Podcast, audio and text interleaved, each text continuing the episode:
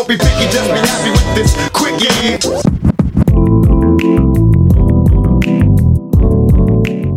Yeah, I know it's Monday morning, and that kind of sucks.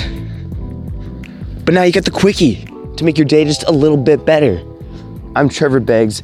This is the quickie. And usually I like to have a couple cups of coffee to wake up, to start the day.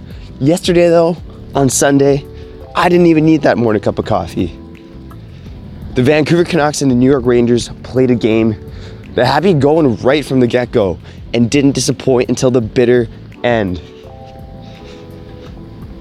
Now, on Saturday, the Vancouver Canucks played a game against the New Jersey Devils. You probably saw it. It was pretty boring, pretty sloppy hockey. Yeah, Jack Hughes got his first NHL goal. That was a pretty nice moment, but the game itself was, it looked like a team who would barely plays 10 a.m. games playing their first 10 a.m. game of the season. It was bad.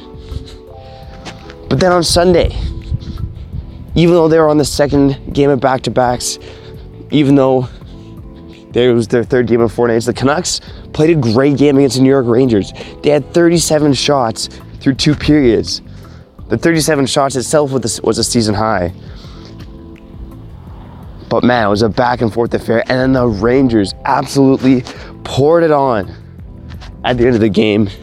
Shout out to Jacob Markstrom for shutting the door there. I've talked about Saul goaltending on this podcast already this season, talking about the the goalie controversy to come in Vancouver. It's gonna be awesome to Markstrom and Demko, but today I really want to talk about the New York Rangers because both the Devils and the Rangers, who Canuck fans were able to see on the weekend, both teams looked dramatically different. Both have flaws, don't get me wrong. But the Devils were playing a bit of a shutdown game. They didn't look great.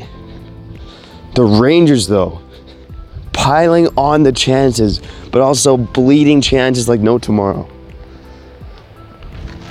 And this is why I'm cheering for the New York Rangers to make it back to the playoffs.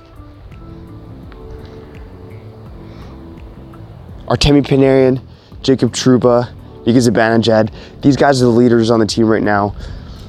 But I just want to see the most exciting teams make the playoffs. Right now, the New York Rangers are one of those teams. They're young, they got lots of flaws, but they create chances, and boy, do they give up chances. Right now, only Ottawa is giving up more chances at even strength, and no one bleeds more high danger scoring chances than the New York Rangers. That being said, they're only about middle of the pack of creating chances so far through their first six games, so work needs to be done.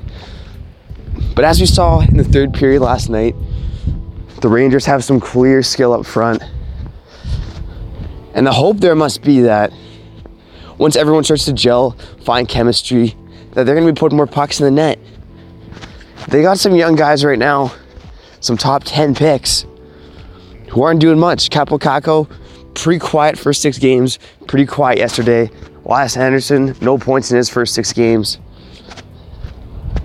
They need some of these guys to start figuring it out if the Rangers are going to be a playoff team. Because no matter how you feel about that Metro division, there might not be, you know, a runaway favorite, but all eight teams have a chance of making the playoffs. I'm cheering for the New York Rangers to get to make it to the playoffs because they are a fun team to watch. It looks like they're trying to be like the Toronto Maple Leafs right now. They're trying to be that high octane offense, the pop gun offense, but they need to learn to play a little bit of defense because, you know, even with Henrik Lundqvist as a Vezina winner, I'm not sure if this team would make the playoffs the way it's currently constructed. But New York City, you deserve a great hockey team. You deserve an entertaining hockey team. And while they might not be great, they sure as hell are fun to watch.